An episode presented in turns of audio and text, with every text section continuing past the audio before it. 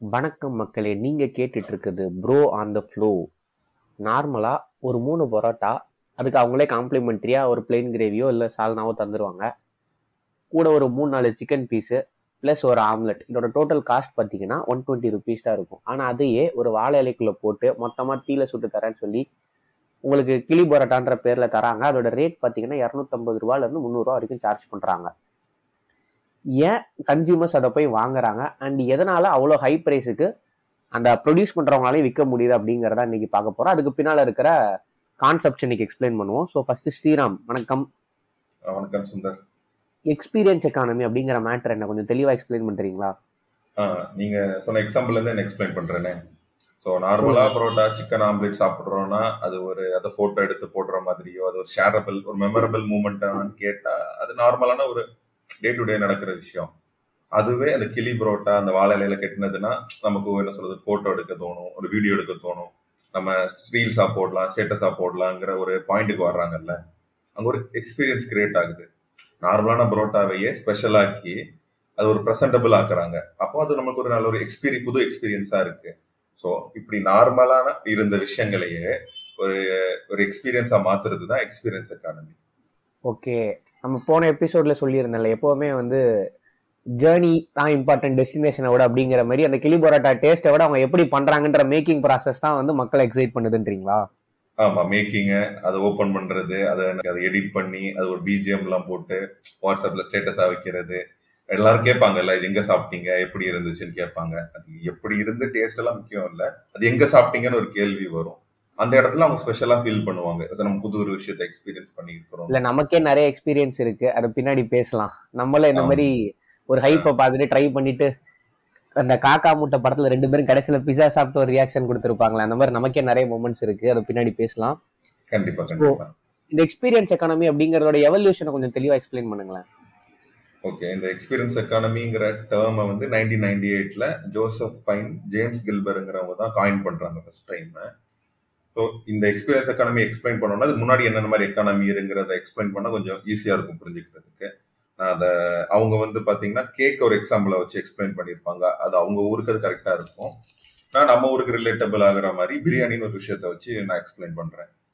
Okay நல்ல example சொல்லுங்க சொல்லுங்க. ஆமா. இது வந்து நாலு பார்ட்டா நாலு எக்கானமி இது இப்போ நம்ம இருக்கிறது ஃபோர்த் ஸ்டேஜ் ஆஃப் எக்கானமி இதுக்கு முன்னாடி மூணுன்னு இருந்துச்சு ஃபர்ஸ்ட் நம்ம பார்க்க போகிறது அக்ரேரியன் எக்கானமி அதாவது அக்ரிகல்ச்சர் பேஸ்ட் எக்கானமி ஸோ அந்த டைம் ஒரு பிரியாணி பண்ணணும்னா என்ன பண்ணுவாங்க? சிக்கனு எக்கு அது போட வேண்டிய தனித்தனி ஸ்பைசஸ்லாம் தனித்தனியாக வாங்கிட்டு அவங்களே அதை ரெடி பண்ணிப்பாங்க. அந்த டைம் அக்ரிகல்ச்சர் பேஸ்ட் இருக்கும்போது அந்த ப்ராடக்ட்ஸ் எல்லாமே தனித்தனியாக வாங்கி பண்ணிக்கிற மாதிரி தான் இருக்கும். நம்ம இப்போ கிடைக்கிற மாதிரி ரெடிமேட் மிக்ஸ் அது இதுன்னு எதுவுமே இருக்காது. ஸோ அந்த ரெடிமேட் மிக்ஸு அந்த பிரியாணி மசாலா பொடியும் கிடைக்கிறது தான் ரெண்டாவது எக்கானமி அதுதான் இண்டஸ்ட்ரியல் பேஸ்ட் எக்கானமி ஒரு இன்ட்ரெஸ்ட் பேஸ்ட் எக்கானமியில் என்ன நடக்கும்னா இந்த பொருள் எல்லாம் வாங்கிப்பாங்க. ஸ்பைசஸ் தனித்தனியாக இருக்க ஸ்பைசஸ்லாம் வாங்கி அவங்களே அதை ரெடி பண்ணி ஒரு பேக்கெட்டில் பொடி மாதிரி விற்க ஆரம்பிச்சாங்க. அது ஒரு தொழில் மாதிரி நடக்கும். அதை ஒரு கடையில் கொண்டு போவாங்க. அவங்க கடையில் போயிட்டு அந்த விஷயத்த வாங்கிட்டு சிக்கன் எல்லாம் வாங்கிட்டு பிரியாணி சமைச்சிட்டு இருந்தாங்க. அதுதான் இண்டஸ்ட்ரியல் எக்கானமியில் நடந்துட்டு இருந்துச்சு அந்த இண்டஸ்ட்ரியல் எக்கானமியோட அடுத்த கட்டமாக தான் ரெடிமேட் மிக்ஸ்னே வந்துச்சு. ரெடிமேட் மிக்ஸில் உங்களுக்கு எல்லாமே வந்துடும் ஜஸ்ட் அதை அந்த ரெடிமேட் மிக்ஸை போர் பண்ணி அதில் சிக்கனை ஆட் பண்ணி தண்ணி ஊற்றி நம்ம பிரியாணி ரெடி ஆயிரும்ட்டு அதில் ஒரு எவால்வேஷன் வந்துச்சு. அதோட அடுத்த எவால்வேஷன் தான். அந்த டைமே ஹோட்டல்ஸ்லாம் இருந்திருக்கும். ஆனால் பெரிய ஒரு ரீச்சில் இருந்திருக்காது. இப்போ நம்ம லாஸ்ட் ஒரு டென் ஃபிஃப்டீன் இயர்ஸ்ல ஹோட்டல்ல யூட்டிலைஸ் பண்ண மாதிரி அந்த டைம் யூட்டிலைஸ் பண்ணிருக்க மாட்டோம். அந்த அந்த ஒரு சேஞ்ச் தான் சர்வீஸ் எக்கானமி அங்க ஃபுட் அஸ் அ சர்வீஸ்னு கொண்டு வராங்க. Food as a service experience as a சர்வீஸ்னு நமக்கு ஒரு நல்ல பிரியாணி சாப்பிடணும்னா இந்த ஹோட்டல்ல போய் சாப்பிடலான்ட்டு அந்த ஹோட்டல் வந்து ஒரு சர்வீஸை நமக்கு ப்ரொவைட் பண்றாங்க. நம்ம அங்க போயிட்டு அவங்க சர்வீஸ் ஆஃப் பண்ணிக்கிறோம். நம்ம பிரியாணி சாப்பிட்டுட்டு அது மாதிரி போயிட்டு இருந்துச்சு. ஸோ எல்லா பொருளும் தனித்தனியாக வாங்கி செஞ்சதுல இருந்து எல்லாமே பாக்கெட்ல பொடியா வந்தது ரெடிமேட் மிக்ஸ்ன்னு வந்தது. அதுக்கப்புறம் டைரக்டா பிரியாணியே நம்மளுக்கு ஹோட்டல்ல கிடைக்க ஆரம்பிச்சிருச்சு. அதுதான் அவங்க ஒரு சர்வீஸா ப்ரொவைட் பண்றாங்க. நம்ம வந்து வீட்டில் உட்காந்து அவ்வளவு டைம் ஸ்பெண்ட் பண்ணி மணி ஸ்பெண்ட் பண்ணி செய்யறதுக்கு பதிலாக ஃபேமிலியோட சேர்ந்து போய் சாப்பிட்டுட்டு நல் நான் சாப்பிட்டு அந்த சர்வீஸை என்ஜாய் பண்ணிக்கலான்னு அப்போ சர்வீஸ் வருது. அதோட அடுத்த கட்டமாக தான் ஹோம் டெலிவரிஸ் இப்போ பார்த்தீங்கன்னா நம்ம இவ்வளோ டைமே போட வேணாம். ஜஸ்ட் மொபைல் ஆர்டர் பண்ணோம்னா டென் ஃபிஃப்டீன் மினிட்ஸ் டுவெண்ட்டி மினிட்ஸில் வீட்டுக்கே வந்துடுது பிரியாணி. ஸோ அந்த சர்வீஸ் எக்கானமியில் இன்னொரு அடுத்த அடுத்த கட்டமாக தான் என்னது ஃபுட் டெலிவரி அஸ் சர்வீஸ்னு வருது. அதை நம்ம ஆஃப் பண்ணிட்டு இருக்கோம். ஓகே ஒரு சர்வீஸ்க்கும் குட்ஸுக்கும் இருக்கிற டிஃபரன்ஸ் என்னன்னு தெளிவாக பார்த்துடலாம் நீங்கள் காசு கொடுக்குறீங்க.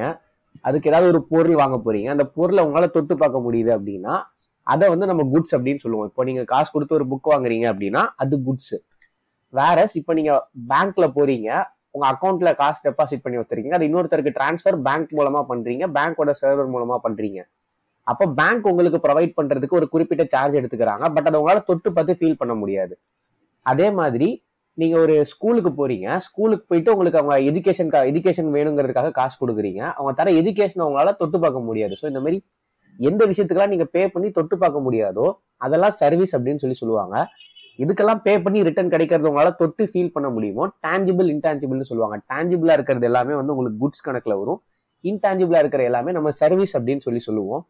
இப்போ ஸ்ரீராம் சொன்ன மாதிரி பாத்தீங்கன்னா அந்த பிரியாணியை சமைச்சு தராங்க அப்படின்னா இந்த பிரியாணி அப்படிங்கிற கமாடிட்டிக்கு ஒரு ப்ரைஸ் பிளஸ் அதை சமைச்சு தரதுக்கு ஒரு ப்ரைஸ் அந்த சர்வீஸ்க்கும் சேர்த்து ஒரு ப்ரைஸ் அப்படிங்கிறது தான் வந்து சர்வீஸ் எக்கனமி அப்படின்னு டெவலப் ஆகுது. அதே மாதிரி டெலிவரி பண்றப்பவும் பாத்தீங்க அப்படின்னா ஆல்ரெடி ஒருத்தர் பிரியாணி அப்படிங்கிற கமாடிட்டியை ஒருத்தரை குக் பண்ணி அப்படிங்கிற ஒரு சர்வீஸ் சேர்த்து ஒரு ஒரு ப்ரைஸ் இருக்கு. அதை டெலிவரி பண்றதுக்கு இன்னொரு சர்வீஸே ஒருத்தர் சேர்த்து பண்றாரு. இது எல்லாத்துக்கும் சேர்த்து அவங்க ஒரு ப்ரைஸ் சார்ஜ் பண்ணிக்கிறாங்க. ஸோ இந்த மாதிரி உங்களுக்கு சர்வீஸ் ஆட் ஆக ஆடாக அது சர்வீஸ் எக்கனமி அப்படிங்கிற மூணாவது லெவலா டெவலப் ஆகுது. அண்ட் அடுத்ததா எக்ஸ்பீரியன்ஸ் எக்கனாமியை நீங்க கன்க்ளூட் பண்ணுங்க ஸ்ரீராம். அப்போ வந்து சர்வீஸ் எக்கானமி இப்போ நம்ம கரண்டா சர்வீஸ் எக்கானமில தான் ஒரு எவால்வேஷன் ஆகிட்டு இருக்கு. ஸோ. இந்த சர்வீஸையும் அடுத்த லெவல்ல கொண்டு போறது தான் எக்ஸ்பீரியன்ஸ் எக்கானமி நார்மலா எக்ஸ்பீரியன்ஸ் எக்கானமி என்னன்னா நம்ம ப்ராடக்ட் சொன்ன மாதிரி ஒரு கமாடிட்டியோ ஒரு சர்வீஸையோ அது கூட ஒரு எக்ஸ்பீரியன்ஸையும் சேர்த்து ப்ரொவைட் பண்றது தான் எக்ஸ்பீரியன்ஸ் எக்கானமி ஸோ இந்த பிரியாணியில இப்போ ந- பிரியாணி நிறைய ஹோட்டல்ஸ் வந்துருச்சு நிறைய டெலிவரி இப்போ டெலிவரிக்கு நிறைய அப்ளிகேஷன் வந்துருச்சு. ஸோ இதோட அடுத்த கட்டம் அடுத்த எவால்வேஷனா நீங்க பாத்தீங்கன்னா பேம்பு பிரியாணி அப்புறம் two AM biryani twelve AM biryani three AM பிரியாணின்னு அந்த டைமிங்ல டிஃப்ரென்ஸ் கொண்டு வராங்க. அது ஒரு எக்ஸ்பீரியன்ஸ் ஆகுது. நார்மலாக பிரியாணி மதியம் சாப்பிடுவோம் இல்லை ஈவினிங் கூட சாப்பிடுவோம். ஏர்லி மார்னிங் பிரியாணி சாப்பிட்றதுங்கிறது ரொம்ப புதுசான விஷயம். இப்போ நீங்களே ஒரு த்ரீ ஏஎம் பிரியாணி போறீங்கன்னா என்ன பண்ணுவீங்க? கண்டிப்பாக அதை ஃபோட்டோ எடுத்து வாட்ஸ்அப்பில் ஸ்டேட்டஸ் வைக்கிறது கண்டிப்பாக நடக்கும். இன்ஸ்டாகிராம் போனால் த்ரீ ஏஎம்ங்கிற ஸ்டிக்கரை பெருசாக வைப்போம். அது மூலமாக என்ன கன்வே பண்ணுறீங்கன்னா நீ எல்லாம் மதியம் சாப்பிட்ற ஈவினிங் சாப்பிட்ற. நான் பாரு மூணு மணிக்கே சாப்பிட்றேன். ஸோ அதே பிரியாணி தான். ஆனால் த்ரீ ஏஎம் பிரியாணி வந்து நார்மல் காஸ்ட் இருக்குமானா இருக்காது. கிளி புரோட்டாக்கு என்ன ஒரு எக்ஸ்ட்ரா ப்ரைஸ் ஆட் பண்ணாங்களோ அந்த எக்ஸ்பீரியன்ஸுக்கு அதே எக்ஸ்பீரியன்ஸ் த்ரீ ஏஎம் பண்ணும்போது அதில் வேல்யூ இன்னும் ஆட் ஆகுது. ஸோ நான் நார்மலாக ஒரு கடை நார்மலாக மதியம் பிரியாணிக்குன்னா அவ்வளோ காம்படிஷன் இருக்கும். ஆனால் த்ரீ ஏஎம் பிரியாணிக்கு காம்படிஷனும் கம்மி. எக்ஸ்பீரியன்ஸும் ஜாஸ்தி. இப்போ இது மாதிரி ஒரு பிரியாணியை நீங்கள் போட்டு ஸ்டேட்டஸ் எடுத்து போடுறீங்கன்னா எனக்கு பார்க்கும்போது என்ன தோணும்? நானும் போகணும். நானும் ஸ்டேட்டஸ் எடுத்து போடணும்னு தோணும் தோணும். ஸோ இப்படி சாதாரண ஒரு பிரியாணியவே அவங்க எங்க இருந்து எங்க கொண்டு வந்துட்டான்னு பாருங்க. பேம்பு பிரியாணி எக்ஸாம்பிள் கூட பாத்தீங்கன்னா அது பிரியாணி சமைச்சிருவாங்க. அது ஜஸ்ட் அந்த பேம்புல போட்டு ஒரு துணி மாதிரி வச்சு கட்டி ஆவியில வச்சுட்டு நம்ம கேட்கும் போது தட்டுவாங்க. அந்த பேம்பு பிரியாணி சாப்பிட்ற யாராவது அதை வீடியோ எடுக்காம அந்த வீடியோவை ஷேர் பண்ணாம சாப்பிடுவாங்கன்னு கேட்டா எனக்கு தெரியல. ஸோ இதுதான் ஒரு அக்ரேரியன் எக்கானமில இருந்து ஒரு எக்ஸ்பீரியன்ஸ் எக்கானமி நடந்த எவால்வேஷன் ஸோ இனிமேல் நீங்க ஃபியூச்சர்ல ஏதாவது பிசினஸ் பண்ணணும் ப்ராடக்ட் சர்வீஸ் பண்ணணும்னாலுமே அது அந்த எக்ஸ்பீரியன்ஸ் எக்கானமியை ரிலேட் பண்ற மாதிரி எக்ஸ்ட்ராவா என்ன எக்ஸ்பீரியன்ஸ் நான் கொடுக்குறேங்கிறத பேஸ் பண்ணி பண்ணீங்கன்னா சக்சஸ்ஃபுல்லா இருக்கும். ஸோ இதுதான் எக்ஸ்பீரியன்ஸ் எக்கானமி ஓகே அதாவது இருக்கிற காம்படிஷன்ல இருந்து எனக்கு தனி எக்ஸ்ட்ராவா ஒரு எட்ஜ் வேணும் அப்படிங்கிறதுக்காக ஒரு எக்ஸ்பீரியன்ஸையும் ஆட் பண்ணி தரதா எக்ஸ்பீரியன்ஸ் எக்கனமின்றீங்க அது அது ஒரு மெமரபிளான ஒரு எக்ஸ்பீரியன்ஸா இருக்கணும். அது வந்து இப்போ நான் இப்போ நான் எக்ஸாம்பிள் கூட வாட்ஸ்அப் இன்ஸ்டாகிராம் சொல்லியிருப்பேன். அது யூஸ் பண்ணாதவங்க கூட அவங்க சோஷியல் சர்க்கிள்குள்ள போய் நேர்ல வேர்ட் ஆஃப் மவுத்ல எக்ஸ்பிளைன் பண்ற மாதிரி. நான் இது மாதிரி இந்த இடத்துக்கு போனேன். அவங்க இது மாதிரி பிரியாணி பேம்பில் போட்டுருந்தாங்கன்னு அந்த எக்ஸ்பீரியன்ஸை ஷேர் பண்ணுற மாதிரி மெமரபிளமான எக்ஸ்பீரியன்ஸை கொடுத்தோம்னா கண்டிப்பாக இந்த காம்படிஷன்ல ஸ்டாண்ட் அவுட் பண்ணலாம்.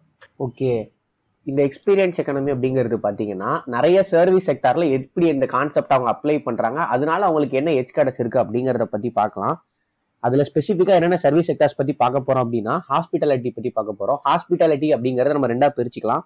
ஃபர்ஸ்ட் ஸ்டேயிங் பர்பஸ்க்காக இருக்கிறது அண்ட் ரெண்டாவது ஃபுட் ஏரியா நம்ம ஒரு ஹோட்டலுக்கு போய் சாப்பிட்றோம். அங்கே இந்த கான்செப்ட் எப்படி யூஸ் பண்ணுறாங்கன்றத பார்க்கலாம். அண்ட் தென் பார்த்தீங்கன்னா ஹெல்த்தில் ஸ்போர்ட்ஸில் என்டர்டெயின்மெண்ட் இண்டஸ்ட்ரியில் ட்ராவலில் இந்த மாதிரி எல்லா விதமான செக்டார்ஸ்லேயுமே இந்த பர்டிகுலர் எக்ஸ்பீரியன்ஸ் எக்கனமிங்கிற கான்செப்டை எப்படி அப்ளை பண்ணுறாங்க அதன் மூலமாக அவங்க எப்படி ப்ராஃபிட் எடுக்கிறாங்க அப்படிங்கிறத பார்க்கலாம். ஃபர்ஸ்ட் ஸ்ரீராம் நீங்கள் சொல்லுங்கள் இந்த எக்ஸ்பீரியன்ஸ் எக்கானமி அப்படிங்கிறத ஹாஸ்பிட்டல் இதில் ஸ்டேயிங் பர்பஸ்க்காக இடத்துல போய் நம்ம தங்குறோம் அப்படின்னா அந்த மாதிரி இடங்கள்ல எப்படி இதை யூஸ் பண்ணி அவங்க தனியாக ஸ்டாண்ட் ஸ்டாண்ட் அவுட்டாக இருக்காங்க. ஓகே சுந்தர் நான் இதை எக்ஸ்பிளைன் பண்ணும்போது இதுக்கு இப்ப நம்ம கரண்டா இருக்க சர்வீஸ் எக்கானமியில எப்படி நடக்குது அதை எப்படி இதை ஸ்பெஷல் எக்ஸ்பீரியன்ஸா மாத்துறாங்க அந்த ரெண்டையுமே ரிலேட் பண்ணி சொன்னாதான் ஒரு மாதிரி அண்டர்ஸ்டாண்டபிளா இருக்கும். ஸோ அந்த பாயிண்ட்லயே எல்லா பாயிண்ட்டையும் எக்ஸ்பிளைன் பண்ண ட்ரை பண்றேன். இப்போ நீங்க எக்ஸாம்பிள் சொல்லும் போதும் இதே மாதிரியே போய்க்கலாம் நம்ம. ஓகே ஓகே சொல்லுங்க. ஓகே ஃபர்ஸ்ட் ஸ்டேலனா நான் ஆப் பண்ண சர்வீஸ் வந்து ஏர்பிஎன்பின்னு ஒரு அப்ளிகேஷன் இருக்கு. அவங்க என்ன மாதிரி ஒரு சர்வீஸ் தராங்கன்னா இப்போ நம்ம நார்மலாக டூருக்கு போகிறோம் இல்லைன்னா ஃபேமிலி அவுட்டிங் போகிறோம் one week two week stay பண்ணுற மாதிரி இருக்குன்னா நம்ம மேக்ஸிமம் எங்கள் ஹோட்டல்ஸ் தான் இது பண்ணுவோம். ஸோ அதை மாற்றிட்டு ஏர்பிஎன்பி என்ன சர்வீஸ் தராங்கன்னா ஹோம் ஸ்டேஸ் தராங்க. ஹோம் ஸ்டேஸ் இந்த சென்ஸு நான் இப்போ மும்பை போயிருக்கும் போது அங்கே ஒரு அப்பார்ட்மெண்ட்டே ஒரு சின்னதாக ஒரு அப்பார்ட்மெண்ட்டே நான் ஃபுல்லாக எடுத்துக்கிட்டேன். ஒரு ஒன் வீக்கு தங்கணும். ஒன் வீக் அந்த அப்பார்ட்மெண்ட் எடுத்துக்கிட்டேன். ஹோட்டல்னா கூட ஒரு ரூம் இருக்கும். லிட்ரலாக ஒரு சிங்கிள் ரூம் இருக்கும் ஒரு டிவி இருக்கும். அவ்வளவுதான். அதுக்கு மேல நீங்க பெருசா இருக்க முடியும் சில டைம் ஒரு பால்கனி இருக்கும் அவ்வளவுதான். இங்க அப்படி இல்லை. நாங்க வீட்டில் எப்படி நான் ஸ்டே பண்ணோம் அதே மாதிரி ஒரு சர்வீஸ ஏர்பிஎன்பி எனக்கு தந்தாங்க. ஸோ அதுல பாத்தீங்கன்னா என்ன சொல்றதுக்கு நார்மலா வீட்டில் இருக்க மாதிரி ஃபர்னிச்சர்ஸ் கிச்சன்ஸ் எல்லா யூட்டிலிட்டிஸ் எல்லாமே இருந்திருக்கும். நம்ம ஸ்டே பண்ற ஒன் வீக்குமே எண்ட் ஆஃப் த டே நம்ம ரூம் வீட்டுக்கு வரும்போது நல்ல ஒரு ஃபீல் கிடைக்கும். ஸோ சாதாரண ஒரு ஹோட்டலுங்கிற சர்வீஸ் ஹோட்டல் ஹாஸ்பிட்டாலிட்டியில ஹோட்டலுங்கிற ஒரு சர்வீஸையே ஏர்பிஎன்பி வந்து அடுத்த லெவலுக்கு கொண்டு போனாங்க. ஓகே ஸ்ரீராம். இப்போ அடுத்ததா வந்து ஸ்டேகேஷன் அப்படிங்கிற கான்செப்டை நான் எக்ஸ்பிளைன் பண்றேன். நார்மலா பாத்தீங்கன்னா இப்போ ஒரு கப்பல் கல்யாணம் பண்ணதுக்கு அப்புறமா ஒரு ஹனிமூன் போறாங்க அப்படின்னா ஊட்டி கொடைக்கானல் ஆர் ஏதோ ஒரு குழுமணல் இந்த மாதிரி ஏதோ ஒரு பிளேஸுக்கு போறாங்கன்னு வச்சுப்போமே நீங்க சொன்ன மாதிரி ஒரு ரூம்ல ஸ்டே பண்ணியிருப்பாங்க. அங்க இருந்து பக்கத்துல இருக்கிற நியர்பை பிளேசஸ்லாம் எக்ஸ்ப்ளோர் பண்ணிட்டு இருப்பாங்க. இப்போ கரண்டா என்ன மாதிரி ட்ரெண்ட் வந்துருச்சு அப்படின்னு சொல்லி பாத்தீங்கன்னா வெளியெல்லாம் எதுக்கு அலைஞ்சுக்கிட்டு? ஸ்டே பண்ற இடமே வேற லெவலா இருக்கணும். பயங்கரமா ஏஸ்தட்டிக்கா இருக்கணும். ரொம்ப சீனிக்காக இருக்கணும். நான் அங்கேருந்து நிறைய ஃபோட்டோஸ் மட்டும் எடுத்துகிட்டு ரெஸ்ட் எடுத்துகிட்டு ஜாலியாக ரிட்டர்ன் வந்துடணும் அப்படிங்கிற கான்செப்ட்டுக்கு வராங்க. ஸோ இங்கே தான் ரெசார்ட் அப்படிங்கிற மாதிரியான கான்செப்ட் பயங்கரமாக டெவலப் ஆகுது. இப்போ எக்ஸாம்பிளுக்கு நம்ம கன்னியாகுமரியிலே சொல்லலாமே. கன்னியாகுமரியில் சிற்றாருக்கு பக்கத்தில் பார்த்தீங்கன்னா அனத்தியா ரெசார்ட்னு ஒன்று இருக்குது நார்மலாக அந்த சிற்றார் பக்கம் ரொம்ப ஒரு சிலர் மட்டும்தான் போவாங்க. பட் இப்போ ரீசன்ட் டைம்ஸில் நம்ம ஃப்ரெண்ட்ஸ் சர்க்கிளே உங்களுக்கு தெரியும். ஓரளவுக்கு அப்பர் மிடில் கிளாஸ்னா கல்யாணம் பண்ணா கண்டிப்பா அனத்தையா ரெசார்ட் போய் ஒரு போட்டோ ஷூட் போட்டாதான் அவங்களுக்கு அந்த கல்யாணம் அப்படிங்கிறது வந்து ஃபுல்ஃபில் ஆகுது. ஆமா லிட்ரலாக நான் ஒரு வாட்டி போயிருந்தேன். ஒரு வேற ஒரு அக்கேஷனுக்கு நீங்க போக வேண்டியது இருந்துச்சு. நான் நினைச்சேன் இவ்வளவு தூரத்துல ரெசார்ட்டுக்கு யாரும் வருவான்ட்டு.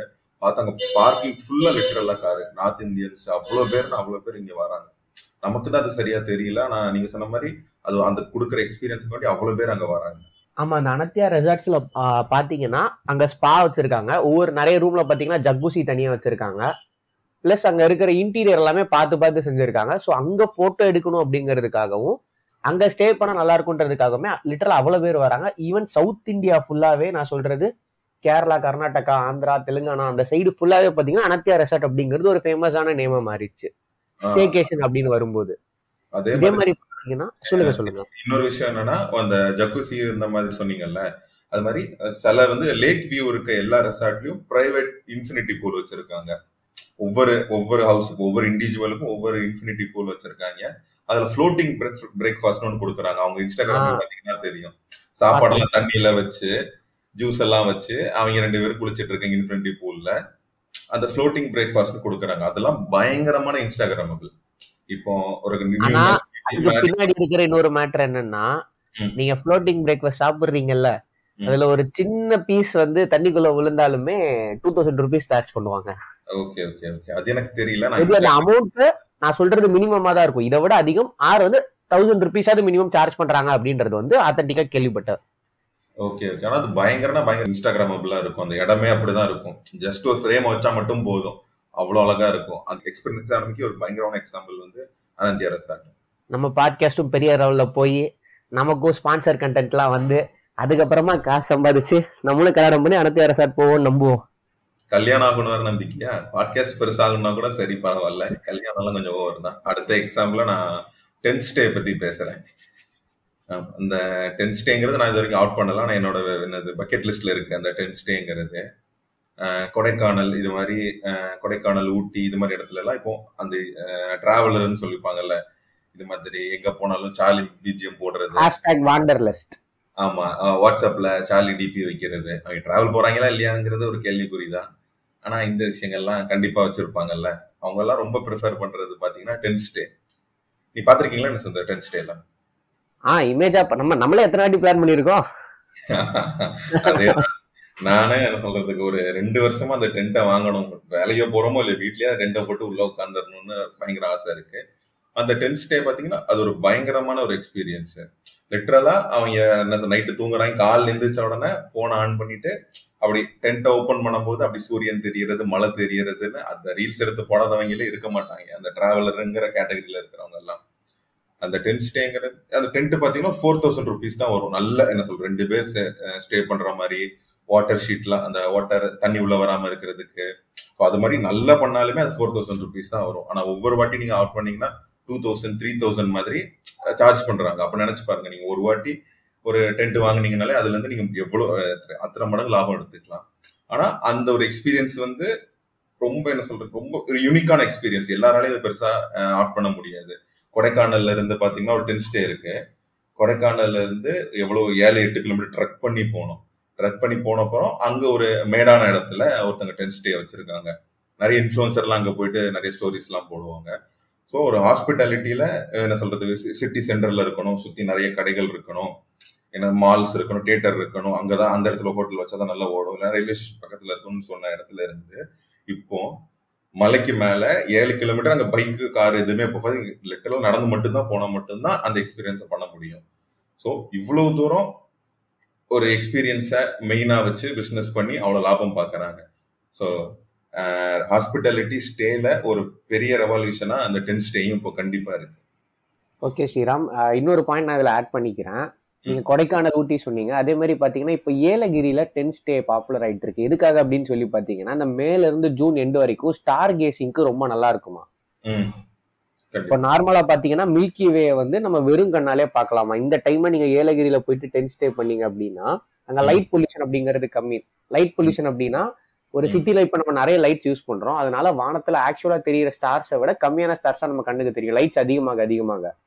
ஸோ எந்தெந்த இடத்துல லைட் ரொம்ப கம்மியா இருக்கோ அங்க நம்மளால நிறைய ஸ்டார்ஸை கண்ணா வெறும் கண்ணாலே பார்க்க முடியும்.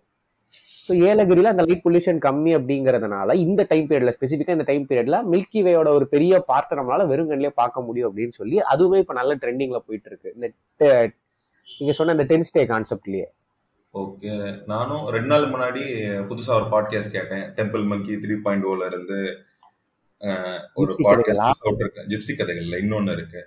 காக்ரோச் ஸ்பீச்சா சோ அது மாதிரி ஏதோ ஒரு ஒரு மைக்க காக்ரோச் மாதிரி டிசைன் பண்ணிருப்பாங்க பேர் காக்ரோச் கதைகள் நினைக்கிறேன்ல. ஆ, க- ஆ, அதேதான் அதே. அதுல வந்து ஸ்டார் கேசிங் பண்ணுங்கன்னு ஒரு வார்த்தை ஃபர்ஸ்ட் பாட்காஸ்ட் ஸ்டார்டிங்லயே சொல்லுவாங்க. அப்போ நான் யோசிச்சுட்டு இருந்தேன். நம்ம ஊர்ல எங்க ஸ்டார் கேசிங் பண்ணலாம் மாதிரி யோசிச்சுட்டு இருந்தேன். யூடியூப்ல நெட்ல எல்லாம் பார்த்தேன். கன்னியாகுமரியில ஸ்டார் கேசிங் பெருசா இல்ல. இது ஒரு நல்ல தகவல் தான் சரி யோசிப்போம் நம்ம. ஆக்சுவலா இந்த தகவல் வந்து மிஸ்டர் ஜிக்கு யூடியூப் சேனல்ல இருந்து எடுத்ததா மிஸ்டர் ஜிக்கு என்ன பண்ணிருப்பாருன்னு ஒரு வீடியோல அவர் பர்சனலா இந்த மாதிரி ஏலகிரிக்கு போயிட்டு அங்க அவரோட எக்ஸ்பீரியன்ஸ் ஒரு வீடியோவா போட்டிருந்தாரு. அதை தான் நான் உங்ககிட்ட ஷேர் பண்ணேன். ஓகே ஓகே ஓகே ஓகே அப்போ அது வேணா பிளான் பண்ணலாம் நம்மளும். ஓகே ஸ்ரீராம் இப்போ நம்ம இந்த எக்ஸ்பீரியன்ஸ் எக்கானமி இப்போ ரெசார்ட்ல வந்து அங்க அந்த போட்டோ எடுக்கிற எக்ஸ்பீரியன்ஸ் கொடுக்குறாங்க. நீங்க சொல்ற மாதிரி அதை இன்ஸ்டாகிராம் மொபைல் கண்டென்ட்டா போட்டு அவங்க ரீச் ஆயிக்கிறாங்க. அதே மாதிரி நம்ம இப்போ இந்த டென்ட்டுக்கு நீங்க சொன்ன மாதிரி ஒரு சார்லி பிஜிஎம் போட்டு ஒரு ரீல்ஸா போட்டா டிராவலர் அப்படின்றத வந்து உலக மக்கள் ஏத்துக்கிறாங்க. இந்த மாதிரி அந்த எக்ஸ்பீரியன்ஸ் ஆட் பண்றதுனால மட்டுமே ஒரு சிலருக்கு அந்த எட்ஜ் இருக்கு. அதனால அவங்க பிசினஸ் நல்லா போயிட்டு இருக்கு அப்படிங்கறத பார்த்தோம். இப்போ அடுத்ததா வந்து ஃபுட் இண்டஸ்ட்ரியில இந்த மாதிரி இந்த எக்ஸ்பீரியன்ஸ் எக்கனாமி அப்படிங்கிறது ஒர்க் ஆகுதுன்னு பார்ப்போம். இதுக்கு முன்னாடியே நம்ம ரெண்டு எக்ஸாம்பிள்ஸ் கொடுத்துட்டோம். ஒன்னு கிளி போராட்டான்றது பார்த்தோம். ரெண்டாவது நீங்க பிரியாணியை தெளிவா எக்ஸ்பிளைன் பண்ணீங்க. பிரியாணி அப்படிங்கிறது எப்படி எக்ஸ்பீரியன்ஸ் எக்கனமி ஆயிட்டு இருக்கு நார்மல் பிரியாணியை பேம்புக்குள்ள போட்டு இலையில ஓபன் பண்ணி தட்டும்போது அது வந்து உங்களுக்கு எக்ஸ்பீரியன்ஸ் எக்கனமி ஆயிருது. அதே மாதிரி வேற என்னென்ன ஃபுட்ல எல்லாம் இந்த எக்ஸ்பீரியன்ஸ் எக்கனமி அப்படிங்கிற மேட்டர் ஒர்க் ஆகுது அப்படிங்கறத நம்ம எக்ஸ்பீரியன்ஸ்லயே பேசலாம். ஃபுல் ஜார் சோடான்னு ஒன்று பயங்கரமா ட்ரெண்ட் ஆச்சு. ஞாபகம் இருக்கும்னு நினைக்கிறேன் உங்களுக்கு. உங்களோட full jar soda experience share பண்றீங்களா? ஏன்னா நீங்க தான் எனக்கு எப்படி இருக்குன்றதே சொன்னது. ஓகே நான் அந்த டைம் ரொம்ப என்ன சொல்லி இன்ஸ்டாகிராமே கதின்னு கிடக்கிறதுனால அது மாதிரி விஷயங்கள்லாம் பாக்குறது உண்டும். நமக்கு எல்லாம் பாக்குறது எல்லாமே என்ன சொல்றது ஒரு விஷயம் ட்ரெண்ட் ஆகுதுன்னா ஊர்ல கடை போடணும். நம்மளும் அது மாதிரி பண்ணணுங்கிற அரிசி ரொம்ப நாளா இருக்கு. நம்ம பண்ணாத பிளானே கிடையாது சுந்தருக்கு தெரியாதது இல்ல. ஆமா அந்த டைம் பண்ணணுங்கிறதுனால நான் வீட்லயே ட்ரை பண்ணி பார்த்தேன். ஒரு அது மாதிரி கிளாஸ் என்கிட்ட ஏற்கனவே சின்ன கிளாஸ் இருந்துச்சு. அதுக்கு என்னென்ன தேவைப்படுமோ அதெல்லாம் வாங்கி நம்ம ட்ரை பண்ணி பார்ப்போம் வீட்டில் எப்படி வருதுன்னு. அதுக்கப்புறம் கடை போடலான்ட்டு ஒரு பிளான்ல எல்லாத்தையும் வாங்கி மிளகாலாம் அரைச்சி எல்லாம் தூக்கி போட்டு குடிச்சு பார்த்தேன். நல்லா தான் இருந்துச்சு. மற்றபடி மத்தபடி எல்லா பிளானும் என்ன நிலைமைக்கு ஆச்சோ ஃபுல்ஜாரும் அதே மாதிரி தான் ஆச்சுது. ஸோ என்னோட எக்ஸ்பீரியன்ஸ் நான் கடையில எந்த கடையிலும் ட்ரை பண்ணல. நானே பர்சனலாகவே செஞ்சு பார்த்து ட்ரை பண்ணிக்கிட்டேன். ஓகே நீங்க பரவாயில்ல. நானும் ஃப்ரெண்டும் கன்னியாகுமரிக்கு போயிருந்தோம். அங்க போறப்ப தான் அந்த ஃபுல் ஜார் சோடா பார்த்தோம். சரி பல வருஷமா எல்லாரும் போட்டுட்டு இருக்காங்க. நம்மளும் ட்ரை பண்ணி பார்ப்போம் ட்ரை பண்ணோம். ஓகே நல்லா அந்த எக்ஸ்பீரியன்ஸ்க்காக ஒரு வாட்டி ட்ரை பண்ணலாமே தவிர திரும்ப திரும்ப ரெப்பிடேட்டிவா குடிக்கிற அளவுக்கு அதுல டேஸ்ட் இருக்கா? அது ஒர்த்தான்னு கேட்டா எனக்கு தெரியல. அதுலயுமே காமனா இந்த மாதிரி ஃபுட் சம்பந்தப்பட்ட ரீல்ஸ் போடுறாங்கன்னு வைங்களேன். ரெண்டே ரெண்டு பிஜிஎம் தான் கம்பல்சரியா யூஸ் பண்ணுவாங்க. ஒன்னு அந்த உஸ்தாத் ஹோட்டல்ல வர ஒரு பிஜிஎம் வச்சிருப்பாங்க மலையாளத்துல. அப்படி இல்லைன்னா வந்து உன் சமையலறையில வரும்ல. இந்த பொறப்பு தான் நல்ல ருசிச்சு சாப்பிட கிடைச்சது. இந்த. ரெண்டு போட்டாதான் அவங்களுக்கு அங்க எப்படி நமக்கு டிராவலுக்கு சார்லியோ அதே மாதிரி ஃபுட்டுக்கு இந்த ரெண்டையும் கம்பல்சரியா யூஸ் பண்ணிடணும். கண்டிப்பா கண்டிப்பா. அதே மாதிரி அந்த டைம்ல அவ்வளவு கடை திறந்தாங்க. ஊர்ல எல்லா இடத்துலயும் சுத்தி சுத்தி சுத்தி.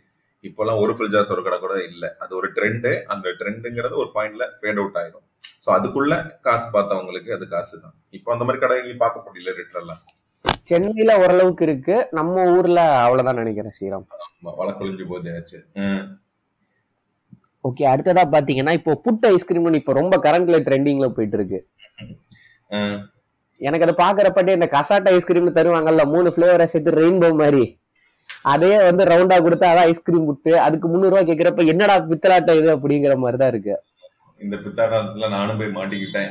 எனக்கு சாப்பிடணும் இப்ப அர்ஜு இல்ல. ஃப்ரெண்டு கேட்டான் வேலைக்கெல்லாம் போற ஒரு ஐஸ்கிரீம் வாங்கி தர மாட்டியான்னு. நான் சொன்னேன் எனக்கு ஃபேமிலி பேக் கூட வாங்கி தரப்பல அதுக்கு நூத்தி எழுபது ரூபா தான் வருது முந்நூறு ரூபான்னு கேட்காம நானும் போய் அதுல பாதிக்கப்பட்டேன் சுந்தர். நல்லா இருந்துச்சா? டேஸ்ட் நல்லா இருந்துச்சா? டேஸ்ட்னா இந்த லேயர் லேயர் ஐஸ்கிரீம் இருந்துச்சு வர ட்ரை ஃப்ரூட்ஸ் எல்லாம் மேல போட்டிருந்தாங்க சாக்லேட் சிரப் போட்டிருந்தாங்க. அங்க பாயிண்ட் என்னன்னா அந்த புட்டு குத்திக்குள்ள எல்லாமே வச்சுட்டு கொண்டு வந்து நம்ம டேபிள்ல நம்ம கண்ணு முன்னாடி தான் அதை வெளியே வைக்கிறதாகட்டும் மேல இது போடுறதாகட்டும். அந்த டைம் பாத்தீங்கன்னா அந்த ஒரு தெரிஞ்சிருக்கு இவங்க ஐஸ்கிரீம் சாப்பிட வர்றது ஐஸ்கிரீம்காக இல்ல. அதை ஓபன் பண்ற வீடியோ எடுக்கத்தான்னு. open உடனே சுத்தி நாலு பேர் போனோம். நாலு பேர்ல மூணு பேர் போன் எடுத்துட்டு உட்காந்துட்டாங்க. நான் தான் வாயை பொழந்து பாத்துட்டு இருந்தேன். நீ ஏன் முந்நூறுவாயா ரூபாயா இப்படி புட்டா ஐஸ்கிரீமா கிடக்குதுன்னு பாத்துட்டு இருந்தேன் நான்.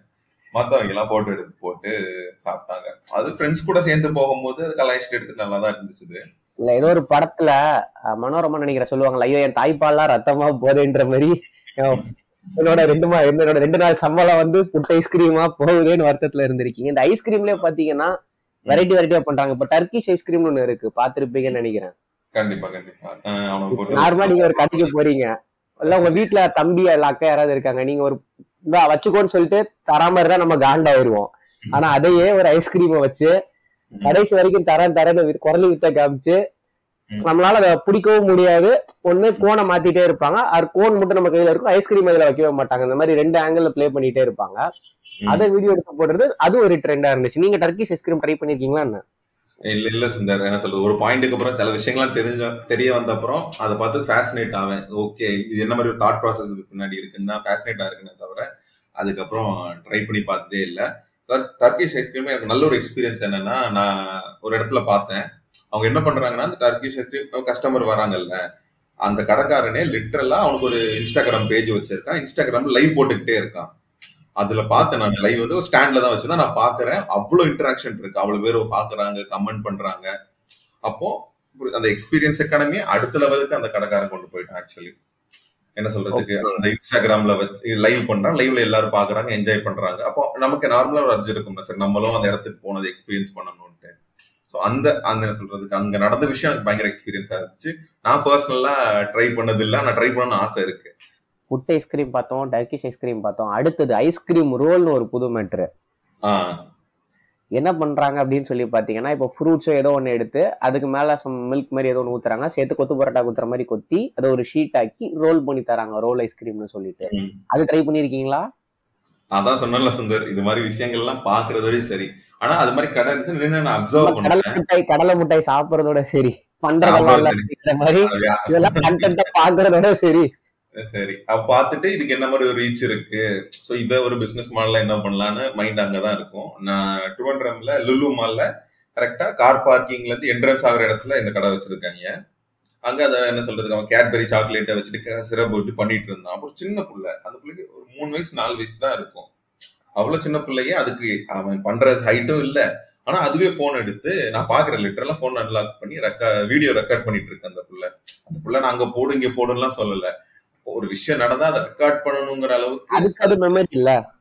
அது மெமரி தான். அல்ல அதை ரெக்கார்ட் பண்ணணுங்கிற அளவுக்கு அந்த சின்ன பிள்ளைக்கு வரைக்கும் ரீச் ஆயிருக்குன்னா எக்ஸ்பீரியன்ஸ் எக்கானமி அடுத்த லெவலுக்கு போக ஆரம்பிச்சிடுச்சு. என்ன சொல்றது? இன்னொரு ஒரு பெரிய இன்னொரு ஒரு செஞ்சுரிக்கோ ஒரு பெரிய நாளைக்கு இந்த எக்ஸ்பீரியன்ஸ் எக்கானமியை பேஸ் பண்ற பிசினஸ்லாம் நல்லா போகுங்கிற ஒரு நம்பிக்கை வந்து அந்த இடத்துல எனக்கு அடுத்து ஸ்ரீராம் இந்த ரெஸ்டாரண்ட்ல அவங்க சர்வீஸ் பண்றதுல என்ன மாதிரி இந்த எக்ஸ்பீரியன்ஸ் எக்கானமியை கொடுக்குறாங்கன்றத பத்தி அடுத்து சொல்ல சொல்ல முடியுமா?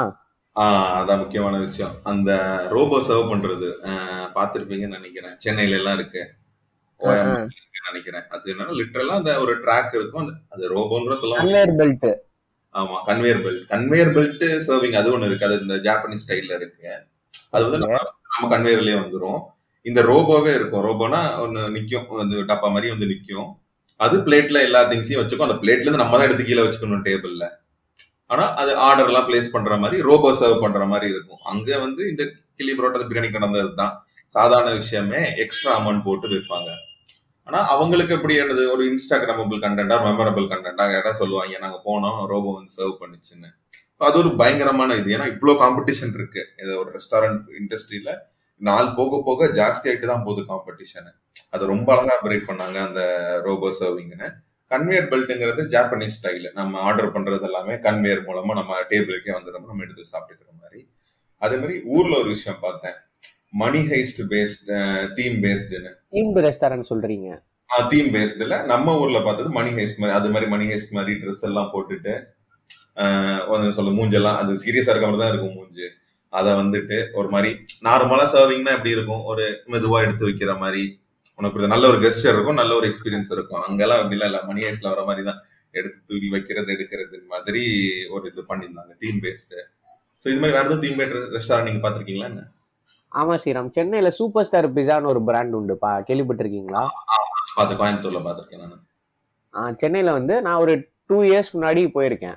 அப்படி போறப்ப அவங்க ஃபுல்லாவே வந்து அவங்க பிஸாவோட பேர்ல இருந்து இன்டீரியர்ல இருந்து எல்லாமே வந்து சூப்பர் ஸ்டார் பேஸ்டாவே இருக்கும்.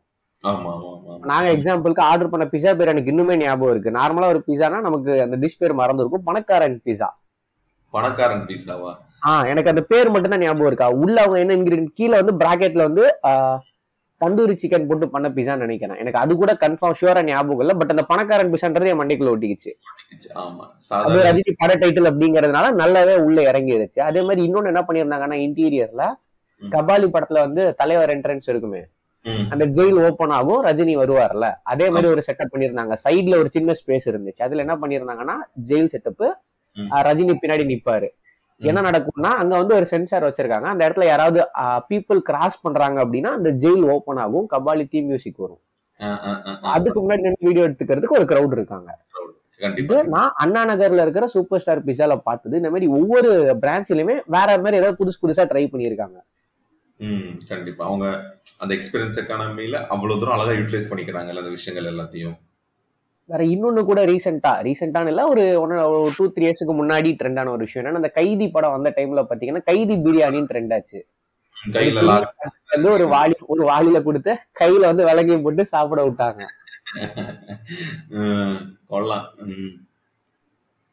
இப்ப அந்த டைம் அந்த டைம்ல கைதி பிரியாணி ரீச் ஆச்சு இப்ப கைதி படமே திரும்ப ட்ரெண்ட் ஆகிட்டு இருக்கு. லோகேஷ் சினிமாட்டிக் யூனிவர்ஸ்ன்னு ஆமா ஆமா ஆமா அது பாரு கையில ஹேண்ட் கப் போட்டுட்டு உட்காந்து பிரியாணி சாப்பிடணும். அது பெரிய பிளேட் ஒன்று தட்டிட்டு போயிடுவான் பிஜிஎம் ரொம்ப முக்கியம் அமைச்சரே. ஓகே. ம் ஆமா இதுவே தான். ஆனா பெருசா ட்ரெண்ட் ஆச்சா அந்த விஷயம்? கைதி பிரியாணியா? சென்னைக்குள்ள ஓரளவுக்கு ட்ரெண்ட் ஆச்சு. ஓகே ஓகே அதை தாண்டி வேற ஒரு சில டயர் டூ சிட்டிஸ்ல எல்லாமே பாத்தீங்கன்னா அது ஒரு காம்போ மாதிரி கொடுக்க ஆரம்பிச்சாங்க. பக்கெட் பிரியாணிக்கு கைதி பிரியாணின்னு பேர் மாத்தி நிறைய பேர் வித்துட்டு இருந்தாங்க. சென்னையில வந்து அப்படியே பண்ணாங்க. ஒரு பெரிய பிளேட்டு ஹேண்ட் கப்ன்ற மாதிரி அது அப்படியே நெக்ஸ்ட் லெவல்ல ரெப்ளிகேட் பண்ண ட்ரை பண்ணாங்க. Okay okay okay. Okay Sriram. அடுத்து இந்த எக்ஸ்பீரியன்ஸ் எக்கானமி அப்படிங்கிற ஒரு விஷயத்த ஸ்போர்ட்ஸ்ல எந்த மாதிரி கொண்டு வராங்க? அதுல இருந்து எப்படி வந்து ரெவன்யூ ஜென்ரேட் பண்றாங்க அப்படிங்கறத பத்தி டிஸ்கஸ் பண்ணலாம்.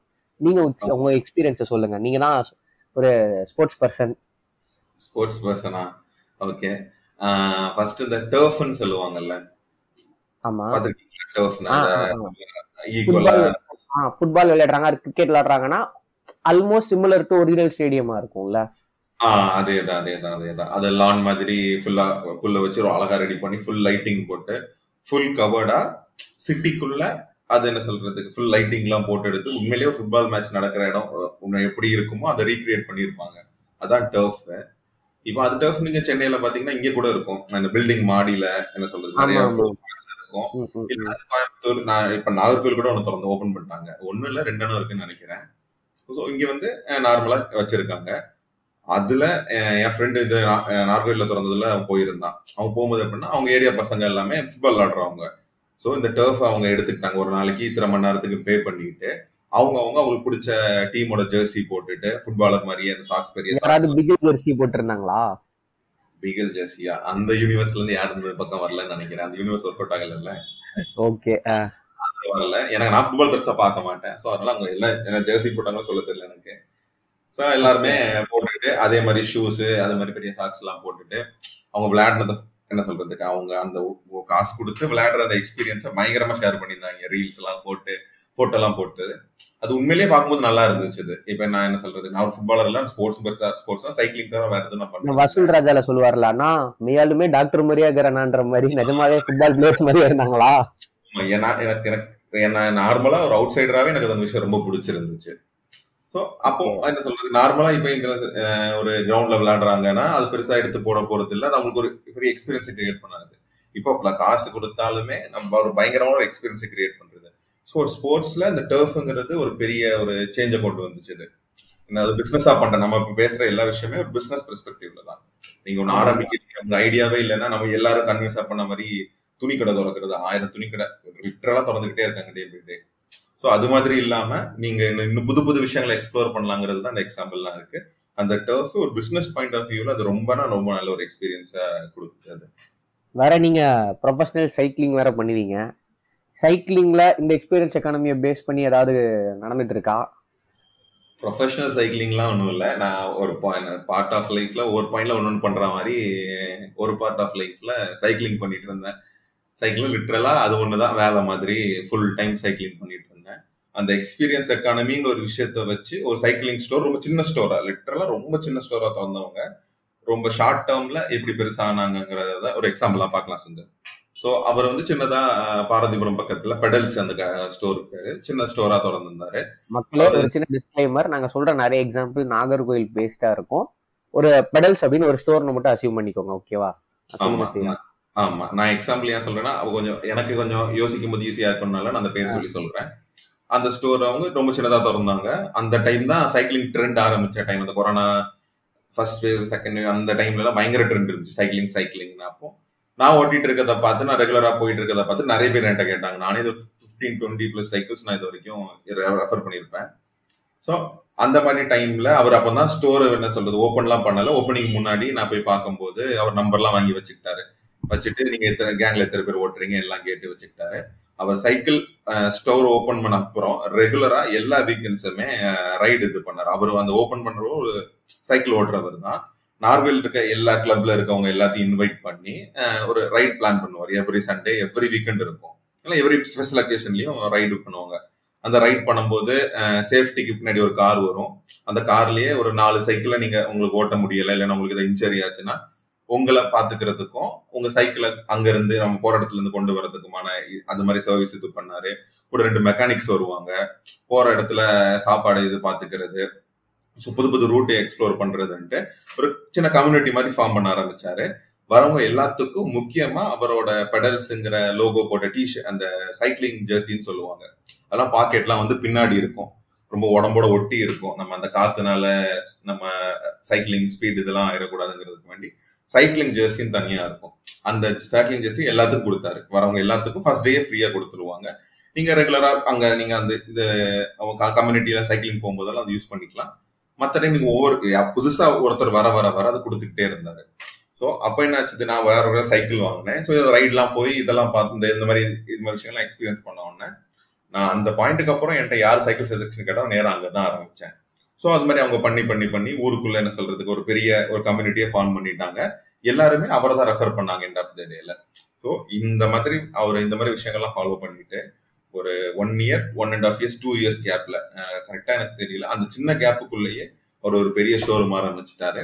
ஆரம்பிச்சுட்டு இப்போ பெரிய பெரிய சைக்கிள்லாம் ஒன் லேக் டூ லேக்ஸ் அந்த ரேஞ்சில் இருக்க சைக்கிள் கூட அதை வாங்குறாங்க நாகர்கோவில்ல ஸோ அது மாதிரி ரேஞ்சில் இருக்க சைக்கிள்லாம் வச்சு ஒரு பெரிய ஷோரூமா ஓப்பன் பண்ணிட்டாங்க ஸோ இவர் அது அதை பார்த்து ரெண்டு மூணு பேர் இப்போ ஊர்ல கடை திறந்துருக்கு. அதை பார்த்துன்னு இல்ல இந்த பிசினஸ் நல்லா இருக்குன்னு அப்போ திறந்துருக்காங்க. ஆனா அவங்களுக்கு இவ்வளவு தூரம் சக்சஸ் இருக்காங்க எனக்கு தெரியல. ஆனா நான் என்ன சொல்ல நான் எக்ஸ்பீரியன்ஸ் பண்ணி ஒரு சக்சஸ் பார்த்ததுன்னா அவரோட எக்ஸாம்பிள சொல்லலாம். ஓகே இந்த இடத்துல அவர் ஸ்டாண்ட் அலோனா இருக்கிறதுக்கு ரீசன் வந்து எல்லாருமே சைக்கிள் அப்படிங்கிற கமாடிட்டியை வித்தாங்க. அவர் அந்த சைக்கிளோட சைக்கிளிங் அப்படிங்கிற எக்ஸ்பீரியன்ஸையும் சேர்த்து கொடுக்குறாரு. ஓகே அடுத்து ஹெல்த் ஸ்போர்ட்ஸ் இதுல வேற ஏதாவது ஏரியா மிஸ் பண்ணிருக்கோமா இப்போ லேட்டஸ்டா பார்த்த ஒரு விஷயம் இருக்கு. கெட் ஃபிட் எஃப்எக்ஸ் டாட் காம்னு ஒரு வெப்சைட் இருக்கு. அது ஒரு சென்னை பேஸ்ட் ஸ்டார்ட் அப் அவங்க என்ன மாதிரி ஒரு சர்வீஸ் ஆட் பண்றாங்கன்னா நம்ம சிஸ்டம்ல வெப்கேம் மூலமா நம்ம எக்ஸசைஸ் பண்ற மாதிரி. அந்த கேமை நம்ம விளையாடுறதுக்கு நம்ம எக்ஸசைஸ் பண்ணாதான் கேம் விளையாட முடியும். ஒரு இன்டராக்டிவ் கேம்ஸ் பண்றாங்க. அவங்களோட மோட்டோவே எப்படின்னா ஃபிட்னஸை ஒரு வீடியோ கேம் மாதிரி விளையாடி ஃபிட்னஸ் எப்படி ஒரு அடிக்டிவ் ஒரு வீடியோ கேம் எப்படி ஒரு அடிக்டிவா இருக்கோ அதே மாதிரி ஃபிட்னஸ் தருண்குமார்னு ஒரு யூடியூபர் இருக்காரு அவரோடதா? எந்த? யாரு? தருண்குமார் இல்ல இல்ல இல்ல இல்ல அது ஃபிட்னஸ் கேம் இல்ல இல்ல. இது வந்து வீடியோ கேம் லிட்டரலா நம்ம கேம் விளையாடுவோம்ல. ஆமா அது மாதிரி கேம் விளையாடுறதுக்கே நம்ம வந்து எக்ஸசைஸ் பண்ணணும். எக்ஸசைஸ் பண்ணாதான் அந்த கேமை விளையாட முடியும். ஸ்குவாட்ஸ் சொல்லுவாங்கல்ல. உட்காந்து தோப்ப தோப்பக்காரனை போடுறது உட்காந்து உட்காந்து ஸோ அதே மாதிரி எப்படின்னா இங்க ரெண்டு பேர் டக் ஆஃப் விளையாடிட்டு இருப்பாங்க. ஒரு சைடு வந்து இது இருக்கும் சிஸ்டம் விளையாடும். ஒரு சைடு நம்ம இருப்போம். அங்க நம்ம வெப்கேம் மூலமா நம்ம மூமெண்ட்ஸ் ஆக்சஸ் பண்ணிப்பாங்க. நம்ம உட்காந்து உட்காந்து எத்தனை வாட்டி நம்ம ஸ்குவாட்ஸ் பண்றோமோ அதுக்கு ஏத்த மாதிரி இந்த டைய இங்க இழுக்கும் நம்ம நின்னோம்னா ஏ ஜெயிச்சிரும் இல்ல நம்ம மாதிரி ஸ்குவாட்ஸ் பண்ண பண்ண பண்ணதான் நம்ம ஜெயிப்போம். நம்ம நார்மலா நான் ஸ்குவாட்ஸ் எல்லாம் பண்ணேன்னா ஒரு பத்து பண்ணுவேன் இருபது பண்ணுவேன் கவுண்ட் இருக்கும் இருபதுக்கு மேல பண்ணவே மாட்டேன். அன்னைக்கு நான் அந்த கேம் விளையாடுறதுக்கு எவ்வளவு ஸ்குவாட்ஸ் பண்ணனே தெரியல. லிட்டரலா அந்த கேம் பத்தி பேசுறதுக்கு வேண்டி எல்லா கேம் விளையாடி பார்த்தேன். நான் லிட்டரலா என்ன சொல்றது வாழ்க்கையில அவ்வளவு ஒர்க் அவுட் பண்ணிருக்க மாட்டேன். அவ்வளவு தூரம் வேர்வையும் அதுமா. பயங்கர இன்டராக்டிவா இருந்துச்சு. நான் கான்சியஸாவே இல்லை நான் ஒர்க் அவுட் பண்றேன் இத்தனை கவுண்ட்டுக்கு மேல பண்ணக்கூடாதுன்னு இல்லை. அது அவ்வளோ நல்லா இருந்துச்சு அந்த கேமிங் அது ஒரு பயங்கரமான எக்ஸாம்பிள் அதோட பீட்டா வெர்ஷன் இப்போ அவைலபிளா இருக்கு. நீங்க யாராலும் ட்ரை பண்ணி பாத்தீங்களா get get fit எஃப்எக்ஸ்னா FX get fit dot com நான் கீழே லிங்க் மென்ஷன் பண்றேன். நீங்க ட்ரை பண்ணி பாருங்க. ஓகே ஸ்ரீராம். அடுத்ததா நம்ம என்டர்டைன்மெண்ட் இண்டஸ்ட்ரி பத்தி பேசலாம்னு நினைக்கிறேன். ஆமா இதை பத்தி நீங்க தான் கரெக்டான ஆள் சுந்தர் இந்த என்டர்டைன்மெண்ட் பத்தி பேசுறதுக்கு. இல்ல எல்லாருமே இதை பத்தி பேசலாம் தான் நினைக்கிறேன். ஏன்னா வந்து நார்மலாவே வச்சுப்போமே. ஒரு கண்டென்ட்டை வந்து ஓடிடியில் கன்சியூம் பண்ணுறதுக்கும் அதே நம்ம தேட்டரில் பார்க்கறதுக்கும் ஒரு பயங்கரமான டிஃபரன்ஸ் இருக்கு. இப்போ நார்மலாக நம்ம காலேஜ் டேஸ்ல நீங்களும் பண்ணியிருக்கீங்க நானும் பண்ணியிருக்கேன் ஒரு படம் வந்து நார்மலாக தேட்டரில் வந்து நூற்றம்பது ரூபா டிக்கெட்டுன்னு வச்சுப்போம். இதே நமக்கு ஒரு பிடிச்ச ஒரு ஆக்டரோட படம் வருது. ஆர் நல்ல ஹைப் இருக்கிற ஒரு ஒரு படம் வருதுன்னு வச்சுப்போமே நல்ல எக்ஸ்பெக்டேஷன் இருக்கிற ஒரு படம் வருது அப்படின்னா அந்த படத்தோட ticket rate first day first show கேட்டா மினிமம் வந்து ஃபைவ் ஹண்ட்ரட் சிக்ஸ் ஹண்ட்ரட்னு சொல்லுவாங்க. நம்ம காலேஜ் படிக்கும் போதே சிக்ஸ் ஹண்ட்ரட் கொடுத்து பார்த்த படங்கள்லாம் இருக்கு. அந்த டைம்ல நம்ம ஏன் அந்த பர்டிகுலர் படத்துக்கு அந்த ரேட் கொடுத்து போறோம் ஏன்னா அடுத்து ஒரு ரெண்டு ஷோ வெயிட் பண்ணி பாத்தீங்கன்னா ஒன் ஃபிஃப்டிக்கு நீங்க பார்க்கலாம். ஏன் அந்த அளவுக்கு ரேட் நம்ம கொடுக்க ரெடியா இருக்கும் அப்படின்னா நம்ம கூட ஃபர்ஸ்ட் டே ஃபர்ஸ்ட் ஷோ பாக்குறவங்க எல்லாருமே பாத்தீங்கன்னா நம்மள மாதிரி ஒரு பயங்கரமான எக்ஸ்பெக்டேஷன் இருக்கிற ஒரு ஆர்டினன்ட் ஃபேனா இருப்பாங்க. அந்த ஆக்டருக்கோ அந்த படத்து மேல பயங்கரமான ஒரு எக்ஸ்பெக்டேஷன் இருக்கவங்களா இருப்பாங்க. அவங்க கூட சேர்ந்து அந்த படம் பாக்குறப்ப அந்த வைப் அந்த அட்மாஸ்பியர் வந்து பயங்கரமா இருக்கும் நமக்கு. உங்களுக்கு அந்த மாதிரி ஃபர்ஸ்ட் டே ஃபர்ஸ்ட் எக்ஸ்பீரியன்ஸ் நிறைய இருக்கு. ஏதாவது ஒன்று ஷேர் பண்றீங்களா? நமக்கு பாசிட்டிவாவும் நிறைய இருக்கு நெகட்டிவாவும் நிறைய இருக்கு. அது என்ன பிரிச்சு உங்களுக்குங்கிறீங்க. காலேஜ்ல மேக்ஸிமம் எல்லா படமும் சேர்ந்து தானே போயிட்டு இருந்தோம். அதான். நமக்கு தான் சொன்னேன்? நமக்கு பாசிட்டிவாவும் நிறைய நடந்திருக்கு நெகட்டிவாவும் நிறைய ஆயிருக்கு. ஆமா. போ நான் போனதுலயே ஃபர்ஸ்ட் டே ஃபர்ஸ்ட் நல்ல நான் என்ன சொல் பர்சனலா நல்லா என்ஜாய் பண்ண படம்னா வேதளம் நல்லா என்ஜாய் பண்ணியிருந்தேன் ஃபர்ஸ்ட் டே ஃபர்ஸ்ட் ஷோ நீங்க நீங்களும் இருந்தீங்கல்ல அந்த டைம் இல்ல வேதாளம் நான் பார்க்க வரல ஸ்ரீராம். ஆமா ஆமா வேதாளம் தான் நான் போனது நல்லா என்ஜாய் பண்ணது. அதுக்கப்புறம் பல்பு வாங்கினதுன்னா அதெல்லாம் நிறைய படம் இருக்கு. அதெல்லாம் சொன்னா இல்ல வேண்டாம். அத சொன்னா நம்ம வந்து ஒரு சார்பு எடுத்து பேசுறோம்னு பொதுமக்கள் நம்மள முத்திர குத்திடுவாங்க. அதனால நம்ம அதை சொல்ல விரும்பல. ஆமா அது மாதிரி நான் ஏன் இந்த என்டர்டைன்மெண்ட் இதை பேசுறதுக்கு இந்த எக்ஸ்பீரியன்ஸ் எக்கானமில என்டர்டைன்மெண்ட் ஸ்பெஷலா நீங்க பேசுறதுக்கு நீங்க கரெக்டா நான் சொன்னா அந்த நெஞ்ச எழு ஷோ காலேஜ் டைம்ல ஞாபகம் இருக்கா? வரேன் வரேன் வரேன். அங்கதான் வரேன் அந்த ஷோக்கு நெஞ்சையிலன்னு ஏரகமன் கான்செர்ட் மதுரையில் நடக்குது. யாரு என்ன தனியா சுந்தர் இங்க இருந்து கிளம்பி போற அப்படி ட்ரெயின் பிடிச்சி மதுரைக்கு போய் கான்செர்ட் அட்டன் பண்ணிட்டு வராரு. ஸோ அந்த ஒரு என்ன சொல்றதுக்கு தனியா போறதுங்கிற ஒரு பெரிய விஷயம். அந்த டைம்ல மதுரைக்கு போய் தனியா போய் பார்த்தது காலேஜ் டைம்ஸ்ல போய் பார்த்தது ஒரு என்ன சொல்றது அது ஒரு எக்ஸ்ட்ராடனரியான விஷயம் தான். அது ஏரகுமன் கான்செர்ட் நேரில் போனது ஒரு எக்ஸ்ட்ராடனரி விஷயம். அதுக்கு இவ்வளவு எஃபர்ட் பண்ணி எஃபர்ட் போட்டு போனதும் ஒரு எக்ஸ்ட்ராடனரி விஷயம். ஸோ அதனால அதுக்கு தான் நான் சொன்னேன் நீங்க தான் இதை பேசினா கரெக்டா இருக்கும் என்டர்டைன்மெண்ட் பத்தி பேசுறதுக்கு. இல்ல அதான் ஸ்ரீராம் அந்த கான்செப்ட் பொறுத்தவரை இப்ப நார்மலா இப்ப அதே கான்செப்ட் நமக்கு யூடியூப்ல அவைலபிளா இருக்கு. யூடியூப்ல பாக்குறப்ப நமக்கு ஜஸ்ட் அந்த பாட்டு கேட்கறோம் பெர்ஃபார்ம் பண்றாங்க அவ்வளவுதான்ற ஒரு ஃபீல் இருக்கும். அந்த கான்சர்ட் பர்ஸ்லாம் எங்க வீட்லயே வந்து போகாது அப்படின்னு சொன்னாங்க. என்கிட்ட அந்த டைம்ல ஒரு ஒரு தௌசண்ட் ருபீஸ் கிட்ட ஏதோ சேவிங்ஸ் இருந்துச்சு. அதை எடுத்து நான் கிளம்புறேன்னு கிளம்பிட்டேன். பேச்சுலர் ட்ரெயின்ல மதுரைக்கு போய்க்கலாம். அங்க போயிட்டு ஷோ அட்டன் பண்றோம் முடிக்கிறோம் வரோம்னு ஒரு மாதிரி பிளான் பண்ணிட்டு கிளம்பிட்டேன் நான் பாட்டுக்கு. ஆனா லிட்டரலா அந்த மொமெண்ட் அந்த கான்செர்ட் அப்படிங்கிறது வந்து எனக்கு லைஃப் டைம் மெமரபுளா தான் இருக்கும். ஏன்னா என்னோட ஐடல் ஏ ரஹ்மான் எனக்கு மிகப்பெரிய ஒரு ஐடல் அவரை நான் நேர்ல பாக்குறேன் அப்படிங்கிற ஒன்று அவர் லைவா பெர்ஃபார்ம் பண்றத பாக்குறேன். பிளஸ் அத்தனை ஆர்டிஸ்ட் நான் திரும்ப பாக்குற சான்ஸ் கிடைக்குமான்னு எனக்கு தெரியல. எஸ்பிபி சார் வந்திருந்தாங்க ஹரிஹரன் சார் வந்திருந்தாங்க. இப்போ இப்ப ட்ரெண்டிங்ல இருக்கிற ஜோனிதா காந்தில இருந்து எல்லாரையுமே ஒரே ஸ்டேஜ்ல பாக்குறதுக்கான சான்ஸ் கிடைச்சது. அண்ட். அவரு உங்களை சுத்தி ஒரு ரெண்டாயிரம் பேர் ஒரு பாட்டுக்கு வைப் பண்றாங்க அப்படிங்கிறப்ப அது இன்னுமே வேற லெவல் ஒரு ஹையா இருந்துச்சு எனக்கு. கண்டிப்பா. இப்போ நம்ம நார்மலா அந்த டைம்ல ஃபைவ் ஹண்ட்ரட் பே பண்ணிடுறேன்னு நினைக்கிறேன். இன்னைக்குமே என் பர்ஸ்ல அந்த டிக்கெட்டை மட்டும் நான் வச்சிருப்பேன். ஓகே இப்போ லாஸ்ட் டூ வீக்ஸ்க்கு முன்னாடி கோயம்புத்தூர்ல இந்த கான்செர்ட் நடந்துச்சு இளையராஜா கான்செர்ட் அப்போ ஃப்ரெண்டு சொன்னா மச்சான் ஃப்ரெண்டோட டிக்கெட்லாம் ஒன் லேக் ருபீஸ் நான் ஒன் லேக்லாம் இருக்காதுன்ட்டு. லிட்டரலா புக் மை ஷோ போய் பார்க்கறேன். First row ticket one lakh rupees இருக்கு. ஓகே இப்போ மக்கள் வந்து ஏன் அந்த ஒன் லேக் கொடுக்கவும் ரெடியா இருக்காங்க அப்படின்னா ஒண்ணு அவங்க ஐடல் மேல அவங்களுக்கு இருக்கிற கிரேஸ் அவங்கள நேர்ல பாக்குறோன்ற ஒண்ணு. ரெண்டாவது இப்போ நம்ம நார்மலா வீட்ல அதே பாட்டு கேட்கறோம்னாலுமே நம்மளால எந்த அளவுக்கு சவுண்ட் சிஸ்டம் ப்ரொவைட் பண்ண முடியும்னு ஒண்ணு இருக்குல்ல? இப்போ. கான்சர்ட்னு வரப்ப அவங்க அதுக்குன்னு அவ்வளோ பெரிய ஸ்பீக்கர்ஸ் வச்சு ப்ராப்பரா சவுண்ட் இன்ஜினியர்ஸ் உட்காந்து அதை அவங்க டெலிவர் பண்றதுக்கும் நம்ம வீட்ல நம்மளே கேட்கறதுக்கும் ஒரு டிஃபரன்ஸ் இருக்குல்ல. ஸோ அந்த எக்ஸ்பீரியன்ஸ்க்காக எவ்வளவு வேணா கொடுக்கலாம் ஸ்ரீராம். நானும் ரவுடி தான் விஜய் சேதுபதி சொல்லுவார்ல ஒருத்தர் இதே மாதிரி பார்த்தீங்கன்னா என்டர்டைன்மெண்ட் பொறுத்த வரைக்கும் நம்ம என்டர்டெயின்மெண்ட்டுன்றதை தாண்டி ஸ்போர்ட்ஸ்லேயுமே நம்ம சொல்லலாம். என்னன்னா இப்போ ஒரு football match or cricket match பார்க்குறோன்னு வச்சுப்போமே அதை நம்ம நேரில் பார்க்கறதுக்கும் ஐ மீன் நம்ம லைவாக ஸ்டேடியமில் பார்க்கறதுக்கும் டிவியில் பார்க்கறதுக்கும் நிறைய டிஃப்ரென்ஸ் இருக்கு. இப்போ டிவியில் பார்க்குறப்ப பார்த்தீங்கன்னா டெக்னிக்கலாக நீங்கள் நிறைய விஷயங்கள் நோட் பண்ணலாம். திரும்ப ரீப்ளேலாம் பயங்கரமாக போடுவாங்க. உங்களுக்கு வியூ ரொம்ப கிளியராக இருக்கும். இப்போ ஸ்டேடியமில் உங்களுக்கு அந்த அளவுக்கு வியூ கிளியராக இருக்காது. ஈவன் தான் அங்கே ஒரு ஸ்கிரீன் வச்சிருப்பாங்கனாலுமே உங்களுக்கு டிவியில் பார்க்குற அந்த எக்ஸ்பீரியன்ஸ் கிடைக்காது நிறைய நேரங்களில். ஆனா ஏன் லைவ் மேட்சஸ் பீப்புள் ப்ரிஃபர் பண்றாங்க அப்படின்னா இதுக்கு முன்னாடி நம்ம சினிமாக்கு சொன்னோமே அதே ரீசன் தான். இப்போ நீங்க ஒரு கிரவுண்ட்ல உட்காந்துருக்கு இப்போ சிஎஸ்கே இப்போ நான் வந்து CSK fan when it comes to IPL அப்படின்றப்ப ஒரு ஸ்டேடியம்ல பாதி முக்காவாசி பேர் வந்து எல்லோ கலர் ஜெர்சி போட்டு தோனி தோனின்னு கத்துறப்ப உங்களுக்கு பிடிச்ச தோனி உள்ள இறங்கி வர்றாருன்னா அது ஒரு வேற லெவல் மொமெண்டா இருக்கும்ல உங்களுக்கு. டிவில தோனியை பாக்குறதுக்கும் நேர்ல தோனி போறாரு அவ்வளவு பெரிய கிரவுட் அவரை சேரப் பண்றாங்க. நீங்களும் அந்த கிரவுட்ல ஒரு பார்ட்டா இருக்கீங்கன்றப்ப உங்களுக்கு அது ரொம்ப பெரிய மெமரபிள் மொமெண்டா இருக்கும். கண்டிப்பா. அதே மாதிரி ஃபுட்பால்ல எனக்கு ஒரு லைஃப்ல பக்கெட் லிஸ்ட்லயே ஒரு முக்கியமான பக்கெட் லிஸ்ட் என்ன அப்படின்னு சொல்லி பாத்தீங்கன்னா எனக்கு மான்செஸ்டர் யுனைடெட் அப்படின்ற ஃபுட்பால் கிளப் பிடிக்கும். இங்கிலீஷ் பிரீமியர் லீக் ஆடுற ஒரு டீம் என்னன்னா அவங்க எங்க ஹோம் கிரவுண்ட் ஓல்ட் ட்ராஃபர்ட் அப்படின்னு சொல்லி சொல்லுவாங்க. ஓல்ட் ட்ராஃபர்ட்ல எனக்கு ஒரு மேன் யுனைடெட் மேட்சாவது பார்க்கணும் அப்படிங்கிறது நம்ம பக்கெட் லிஸ்ட்லயே இருக்கு. ஸோ என்னதான் நம்ம ஓடிடியில பார்த்தாலும் ஒரு டிவி ஸ்க்ரீன்ல பார்த்தாலுமே ஒரு சில விஷயங்களை லைவ் அட்டன் பண்றப்ப அந்த எக்ஸ்பீரியன்ஸ் ரொம்ப ரொம்ப வேற லெவலா இருக்கும். இப்போ நான் நார்மலாவே ஒரு ஐபிஎல் மேட்ச் வந்து ஒரு நேர்ல பாக்குறப்ப மெமரபிளா இருக்கும்னு சொல்றேன். இன்னும் ஒரு சிலருக்கு ரொம்ப ரொம்ப மெமரபிளா இருக்கும் இப்போ எக்ஸாம்பிளுக்கு பாத்தீங்கன்னா இப்போ நிறைய பேர் சச்சின் ஃபேன்ஸா இருப்பாங்க. இப்போ சச்சின் கடைசியா ரிட்டையர்ட் ஆகிற அந்த ஃபேர்வெல் மேட்ச்சுக்கு பாத்தீங்கன்னா அந்த டிக்கெட்டுக்கு அவ்வளவு டிமாண்ட் இருந்திருக்கும். இப்போ நெக்ஸ்ட் பாத்தீங்கன்னா நெக்ஸ்ட் அதே மாதிரி ஒரு பெரிய லெஜண்ட் அப்படின்னா தோனி அடுத்து ரிட்டையர்ட் ஆகுறாரு. இப்போ ஐபிஎல் மட்டும்தான் ஆடிட்டு இருக்காரு. ஐபிஎல்ல அவர் என்ன சொல்லியிருக்காருன்னா இது வரைக்கும் ரிட்டையர்ட் ஆகல. நான் வந்து சென்னையில தான் என்னோட ஃபைனல் மேட்ச் இருக்கும் அப்படின்னு சொல்லி சொல்லிட்டாரு.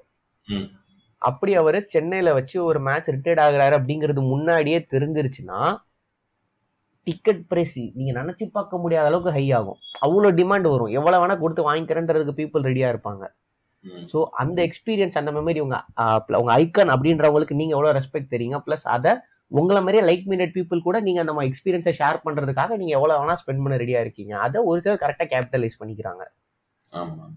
ஆமா. அதுல தௌசண்ட் ட்ரூ ஃபேன்ஸ் இங்கேயும் வந்துரும். உங்க ட்ரூ ஃபேன்ஸ் உங்களுக்கு வேண்டி எந்த எக்ஸ்டென்ட்டுக்கு போவாங்கன்னு பேசணும்ல பட் ஃபர்ஸ்ட் பாட்காஸ்ட்ல கண்டிப்பா அது அப்ளை பண்ணிக்கலாம் கண்டிப்பா. ஆமா டிவி நம்ம என்டர்டைன்மெண்ட்னு வரும்போது நம்ம நடுல நடுல நம்மளும் மார்க்கெட்டிங் பண்ணிப்போம். நம்ம பாட்காஸ்ட் முதல் எபிசோடு கேட்கலன்னா கண்டிப்பா போய் கேளுங்க. டைம் இருந்துச்சுன்னா ரெண்டாவது எபிசோடையும் கேட்டுருங்க. நம்மளே நமக்கு மார்க்கெட் பிளான யார் பண்ணுவாங்க? நம்ம என்டர்டைன்மெண்ட்னு வரும்போது நம்ம ஒரு பிசினஸ் பெர்ஸ்பெக்டிவ்ல இருந்து கொஞ்சம் ஜென்ரலான பெர்ஸ்பெக்டிவ் போயிட்டோம். இது ஒரு நல்ல ஒரு அந்த கான்செப்ட் புரியறதுக்கு நல்ல ஒரு எக்ஸாம்பிளா இருந்திருக்கும்ல. ஓகே சரி நம்ம அடுத்ததா டிராவல் இண்டஸ்ட்ரியிலே வந்து இந்த எக்ஸ்பீரியன்ஸ் எக்கனாமி யூஸ் பண்றாங்களா என்ன? கண்டிப்பா. நீங்க லாஸ்ட் வீக் பாக்குறீங்க லாஸ்ட் வீக் யூடியூப்லாம் பாக்குறீங்க இன்ஸ்டாகிராம் பாக்குறீங்கன்னா ஒரு பேட்டர்ன் நீங்க கண்டிப்பா நோட் பண்ணியிருந்திருப்பீங்க மேக்ஸிமம் இந்த சென்னை டு பாண்டிச்சேரி டைட்டானிக் கப்பல் மாதிரி ஒரு கப்பல்ல போனாங்களே அந்த பேட்டர்ன் இன்னொரு பேட்டர்ன் என்னன்னா எல்லா இன்ஃப்ளூயன்சர்னு சொல்றவங்க சின்ன லெவல்ல இருந்து பெரிய லெவல் வரைக்கும். குக் வித் கோமாளில இருக்கிறவங்களாகட்டும் இல்லைன்னா இந்த டிராவல் லாக் வச்சிருப்பாங்கல்ல அவங்களா இருக்கட்டும் இன்ஸ்டாகிராம்லயே இன்ஃப்ளூயன்சர் இருப்பாங்க டிராவல் இன்ஃப்ளூயன்சர் இருப்பாங்க அப்படின்னு எல்லாருமே சொல்லி வச்ச மாதிரியே அது ஆக்சுவலா அது ப்ரொமோஷனல் தான் ப்ரொமோஷனல் ஈவெண்ட் தான் அதுமே அந்த க்ரூசியர் சர்வீஸ் ஸ்டார்ட் பண்ண முன்னாடியே இது மாதிரி இன்ஃப்ளூயன்சர்ஸ் எல்லாத்தையும் ஒரு ட்ரிப் கூட்டிட்டு போனாங்க அந்த க்ரூசியர்ல சோ அந்த என்ன வித் ஹெல்மெட் உங்களுக்கு தெரியும்ல? நாகர்கோவில்ல இருந்து கன்னியாகுமரியில இருந்து அவங்களுமே போட்டிருந்தாங்கன்னு நினைக்கிறேன். அதுதான் நான் சொன்னேன்ல. எல்லாருமே சின்ன இன்ஃபுளுசர் பெரிய இன்ஃபுளுசர் கணக்கே இல்ல. லிட்ரலா தமிழ்ல இருக்கு தமிழ்ல தான் நான் பார்த்து தமிழ் ஓரியன்ட்ல தமிழ் ஓரியன்ட்ல இருக்க சின்ன இன்ஃபுளுசர் பெரிய இன்ஃபுளுசர்னு எந்த வித பாகுபாடும் இல்லாம எல்லாத்தையும் இன்வைட் பண்ணியிருந்தாங்க. எல்லாத்தையுமே ஒரு ரைடு கூட்டிட்டு போனாங்க. அது ஆக்சுவலி காஸ்ட்லி தான். ஃபார்ட்டி தௌசண்ட் என்ன வரும்னு நினைக்கிறேன். ஒரு பர் பர்சனுக்கு ஸோ அந்த ரைடை வந்து எல்லாத்தையும் கூட்டிட்டு போனாங்க. இல்லை அப்போ என்ன சொல்றதுக்கு எக்ஸ்பீரியன்ஸ் எக்கானமில டிராவல்ல இது நடுவில் பார்த்தீங்கன்னா முன்னாடி வந்து டிராவல்னா பஸ்ல போயிட்டு இருந்தோம் ட்ரெயின்ல போயிட்டு இருந்தோம் ஃபிளைட்ல போயிட்டு இருந்தோம் நடுவுல லடாக் போறதுன்னு ஒரு பெரிய ஒரு எவாலுவேஷனே வந்துச்சு இது. ஐயோ எப்பா. ஆமா. லடாக்ல லேண்ட் ஆஃப் ஹை பாசஸ்னு சொல்லி சார்லி விஜயம் அங்கேயும் போட்டு என்ன சொல்றது லிட்ரலா அந்த டைம் நீ யாரை கேட்டாலும் சரி எந்த ஸ்கூல் பையன் காலேஜ் பையன் யாரை கேட்டாலும் சரி எனக்கு தெரிஞ்ச சர்க்கிள் எல்லாரும் சொல்லிட்டு இருந்தது. லடாக் போயிடணும் லைஃப்ல ஒரு வாட்டியா லடாக் போயிடணும். டிப்ரெஷன் டிப்ரெஷன் இல்லாட்டாலுமே உங்களுக்கு கவலையே இல்லாட்டாலும் எனக்கு ஆயிரம் பிரச்சனை இருக்கு. நான் இப்போ டிப்ரெஷன் ஆயிட்டேன் நான் லடாக் போகணுன்ட்டு நிறைய பேர் கிளம்புனாங்க. அது ஒரு என்ன சொல்றதுக்கு அது ஒரு பயங்கர அப்போ லடாக் போறது மூலமா நிறைய விஷயத்துல அது இன்ஃப்ளூயன்ஸ் பண்ணுச்சு. ஒரு பைக் அசரி ஷாப்ஸ் நிறைய ஜாஸ்தியாகதா இருக்கட்டும். இல்லைன்னா பைக்கர்ஸ் நிறைய ஜாஸ்தி ஆகட்டும் பைக்கர் கம்யூனிட்டி ஜாஸ்தி ஆகட்டும் இல்லைன்னா லடாக் போறாங்கன்னா இங்க இருந்து போறாங்கன்னா அங்க உள்ள எக்கானமி ஜாஸ்தி ஆகட்டும்னு சொல்லிட்டு அதை பேஸ் பண்ணி நிறைய பிசினஸ் பெருசாச்சுது. அப்படி பிசினஸ் பாயிண்ட் ஆஃப் பார்த்தா அது ரொம்ப நல்ல விஷயம் தான் அது இல்லாம ஒவ்வொருத்தங்களுக்கும் ஆசை இருக்கதான் செய்யும் இல்ல ஆனா அது பயங்கரமா இன்ஃப்ளூயன்ஸ் பண்ணப்பட்டுச்சு அந்த பைக்கருங்கிறது. பைக்கர் அந்த இதெல்லாம். பேஷனா பண்றவங்க இருக்காங்க அவங்கள சொல்லல. பைக்கர்லாம் இல்ல ஸ்ரீராம். நடந்து போறேன்லாம் நிறைய பேர் கிளம்புனாங்க. அந்த அதுலயும் பிரச்சனையில இருக்கவங்க நடந்து போக ஆரம்பிச்சிட்டாங்க. சைக்கிள்ல போனாங்க. டிவிஎஸ் எக்ஸல்ல போனாங்க. அப்புறம் ஸ்ப்ளெண்டர்ல போனாங்கன்ட்டு ஆ ஸ்ப்ளெண்டர்ல போனாங்க. கேரளால இருந்து ஆட்டோல போனாங்கன்ட்டு லடாக் லடாக்ன்ட்டு எல்லாருமே லடாக் போயிட்டாங்க. சாரி போன் வந்து சைன்ல போட மறந்துட்டேன். ஸோ அப்படி இருந்துச்சு. ஸோ இந்த டிராவல்ல அடுத்த எக்ஸ்பீரியன்ஸை இன்னும் ஜாஸ்தி பண்றதுக்கு எல்லா என்ன சொல் கொண்டு வர விஷயம் தான் இந்த க்ரூசியருங்கிறது அப்போ இது டக்குன்னு ஒரு மாசத்துக்கு ரீச் ஆகணும்னு சொல்லிட்டு தான் எல்லா இன்ஃப்ளூயன்சரையும் கூப்பிட்டு போனாங்க. அது லிட்டரலாவே வேற லெவல் எக்ஸ்பீரியன்ஸ் அந்த நீங்க எந்த இன்ஃப்ளூயன்சர் நீங்க ஃபாலோ பண்ற இன்ஃப்ளூயன்சர் ஏதாவது ஒரு பாயிண்ட்ல நீங்க ஃபாலோ பண்ற இன்ஃப்ளூயன்ஸ் போனீங்கன்னா அவங்க கண்டென்ட் ரொம்ப நல்லா இருக்குது இப்போதைக்கு கொஞ்ச நாளைக்கு. அந்த ஆர்டிஸ்ட் வித் ஹெல்மெட் போட்ட ஸ்டோரிஸ் ஆகட்டும் போட்டோஸ் ஆகட்டும். ஒரு எக்ஸாம்பிள் சொல்றேன் கரெக்டான்னு சொல்லுங்க. ஆலப்பியில நிறைய போட் ஹவுசஸ் இருக்குல்ல? ஆமா. அந்த எக்ஸ்பீரியன்ஸே நல்லா இருக்கு. அதுவே ஒரு எக்ஸ்பீரியன்ஸ் எக்கானமின்னு சொல்லலாமா? அதே அதே எக்ஸ்பீரியன்ஸ் எக்கானமி தான். நான் என்ன சொல்ல வரேன்னா இந்த இப்போ இந்த இந்த என்ன சொல்றதுக்கு இந்த டிராவல்ல ஒரு பெரிய ரெவல்யூஷனை கொண்டு வந்தது சொல்றேன் நான். பெரிய ரெவல்யூஷன்னா புதுசா ஒருத்தவங்க ஒரு ஆரம்பிச்சிருக்காங்கல்ல அதை சொல்றேன் நானு. ஹவுஸ் போட்டு ரொம்ப வருஷமா இருக்குல்ல? ரொம்ப. வருஷமா இருக்கு ஆத்தென்டிக்கா சொல்றேன் ஸ்ரீராம் லோ பட்ஜெட் க்ரூஸ் தான். அது நல்லா இருக்கும். நான் மூணு வாட்டி போயிருக்கேன். நம்ம சேர்ந்து நம்ம கூட போனோமே சேர்ந்து ஒரு வாட்டி. எல்லாரும் காலேஜ் டூர்னா எப்படிங்க போவாங்க? மொத்த காலேஜ் கிளாஸும் கிளம்பி போவோம். நாங்க பசங்க ஆறு பேர் மட்டும் தனியா போயிட்டு வந்தோம். அதான் எங்க காலேஜ் டூர் அது என்ன சொல்றதுக்கு அது நிறைய விஷயங்கள் பேச வேண்டியது இருக்கும். சரி அதில் ஃப்ரீயா விடுவோம் நம்ம அதை. அது ஒரு எக்ஸ்பீரியன்ஸ் எக்கானமி தான். நெஞ்சமெல்லாம் புண்ணா இருக்கு தம்பி. கண்டிப்பா கண்டிப்பா. அது வந்து ஆலப்புழலாம் ரொம்ப நாளா இருக்கிறது. நான் சொல்றது புதுசா நடக்கிற விஷயங்கள் புரியுதா? புதுசா ரிலேட் பண்ணிக்கிற மாதிரி. இவ்வளவு நாள் பண்ணதுல இருந்து உனக்கு புதுசா ஒரு விஷயத்த கொண்டு வராங்க. புது எக்ஸ்பீரியன்ஸை கொண்டு வரது தான் இது. ஸோ இப்போ எல்லா மோட் ஆஃப் டிரான்ஸ்போர்ட்லயும் ரீல்ஸ் எடுத்து போட்டவங்க இருக்காங்கன்னு வச்சுக்கோங்க. பேஷனேட்டா பண்றவங்க நான் எதுவும் சொல்லிக்கல. மற்றபடி ஒரு காமிச்சுக்கணும். நான் இதை எக்ஸ்பீரியன்ஸ் பண்றேன்னு காமிச்சுக்கிறவங்களுக்கு அடுத்த ஏம் என்னவா இருக்குன்னா க்ரூசியரா தான் இருக்கும். அதுக்கு வேண்டி தான் அவ்வளவு பெருசா ப்ரமோஷன் பண்ணாங்க. அது இப்படி சக்சஸ் ஆயிரும். ஆனா அது ரேட் ஜாஸ்தியா இருக்கனால அது எப்படியோ ஒரு வே கண்டுபிடிச்சு எல்லாரும் போக ஆரம்பிச்சிருவாங்க. இனிமேல் கொஞ்ச நாளைக்கு அந்த மோட் ஆஃப் டிராவல்ல அந்த இது ரொம்ப ஹைலைட்டா இருக்கும். எனக்கே பார்த்தனும் யோசனை யோசனை வந்துச்சு பேசாம ஒரு வாட்டி போயிட்டு வந்துடலாமான்ட்டு நம்ம cruise-ல போனோம்னா ஸ்ரீராம். டைட்டானிக்ல வந்து கார்ட்ஸ் ஆடி டிக்கெட் வின் பண்ணுவாரு. அந்த மாதிரி ஏதாவது டிக்கெட் கிடைச்சாதான் உண்டுன்னு நினைக்கிறேன் நமக்கு. ஓகே ஸ்ரீராம். ஓகே ஓரளவுக்கு எக்ஸ்பீரியன்ஸ் எக்கானமி பத்தி எல்லாமே பேசிட்டோம்னு நினைக்கிறேன். இப்போ நாங்க எல்லா இப்போ நாங்க நிறைய ஏரியா பத்தி பேசியிருப்போம். எல்லா எக்ஸாம்பிள்லயுமே எக்ஸ்பீரியன்ஸ் எக்கனாமி எப்படி ஒர்க் ஆகுதுன்னு ஒரு சில இடத்துல சொல்லாம கூட விட்டுருக்கலாம். நாங்க சொன்னதை வச்சு நீங்களே கனெக்ட் பண்ணி பாருங்க பர்சனலா இந்த எக்ஸ்பீரியன்ஸ் நாங்க சொன்ன எக்ஸாம்பிளுக்கும் எக்ஸ்பீரியன்ஸ் எக்கனாமிக்கு என்ன லிங்க் எப்படி அவங்க மத்தவங்களோட வித்தியாசப்படுத்தி காட்டி ஒரு மார்க்கெட்டிங் ஸ்ட்ராட்டஜியா இந்த எக்ஸ்பீரியன்ஸை கொடுத்து நிறைய கன்சியூமர்ஸை உள்ள எடுத்துட்டு வராங்கன்னு யோசிச்சீங்கன்னா நாங்க என்ன சொல்ல வரோன்றது இன்னும் ஒரு பெட்டர் சென்ஸ் உங்களுக்கு இருக்கும்னு நினைக்கிறேன். இது வரைக்கும் இருக்க. எந்த பிசினஸா இருக்கட்டும் சரி அதை நீங்க ரீக்ரியேட் பண்ணும்போது இந்த எக்ஸ்பென்ஸ் எக்கானமியை நீங்க உள்ள சேர்த்துக்கிட்டீங்கன்னா அந்த பிசினஸ் கண்டிப்பா சக்சஸ்ஃபுல்லா தான் இருக்கும். ஓகே மக்களே இந்த எபிசோடோட எண்டுக்கு வந்துட்டோம். நம்ம பாட்காஸ்ட் பற்றின உங்களோட கருத்துக்கள் வரவேற்கப்படுகிறது. நம்மளோட Twitter handle and Instagram handle DM டைரெக்டாக பண்ணலாம். ஆர் நம்ம போஸ்ட்டு கீழே நீங்கள் கமெண்ட் பண்ணலாம். ஸோ தட் இன்னும் நிறைய பேருக்கு ரீச் ஆகும். அதை தாண்டி நிறைய பேர் எங்களுக்கு ப்ரைவேட்டாக மெசேஜ் பண்ணுறீங்க டிஎம் பண்ணுறீங்க எங்கள் பர்சனல் அக்கௌண்ட்டுக்கு அப்படி இல்லாமல் நீங்கள் உங்கள் ஃப்ரெண்ட்ஸுக்கு நிறைய பேருக்கு ஷேர் பண்ணீங்க. யாருக்கு யூஸ்ஃபுல்லாக இருக்குமோ அவங்களுக்கு ஷேர் பண்ணுங்கள் இந்த கண்டென்ட் யாருக்கு பிடிக்கும் உங்களுக்கே ஒரு ஐடியா இருக்கலாம். அந்த மாதிரி மக்களுக்கு ஷேர் பண்ணுங்கள் so that we can grow together and இனி வரும் வாரங்கள் என்ன பண்ண போறோம் அப்படின்னு சொல்லி பாத்தீங்கன்னா இன்ஸ்டாகிராம் அண்ட் ட்விட்டர் ஹேண்டில் எங்களுக்கு பிடிச்ச ஆர் நம்ம ஃபாலோவர்ஸுக்கு யூஸ்ஃபுல்லாக இருக்கும் அப்படின்னு நாங்கள் ஃபீல் பண்ணுற ஷோஸ் பற்றி வேற பாட்காஸ்ட்டாக இருக்கட்டும் புக்ஸாக இருக்கட்டும் மூவிஸாக இருக்கட்டும் அந்த மாதிரி கண்டென்ட்ஸ் ஃப்ரீக்வெண்ட்டாக ஷேர் பண்ணலான் இருக்கோம்.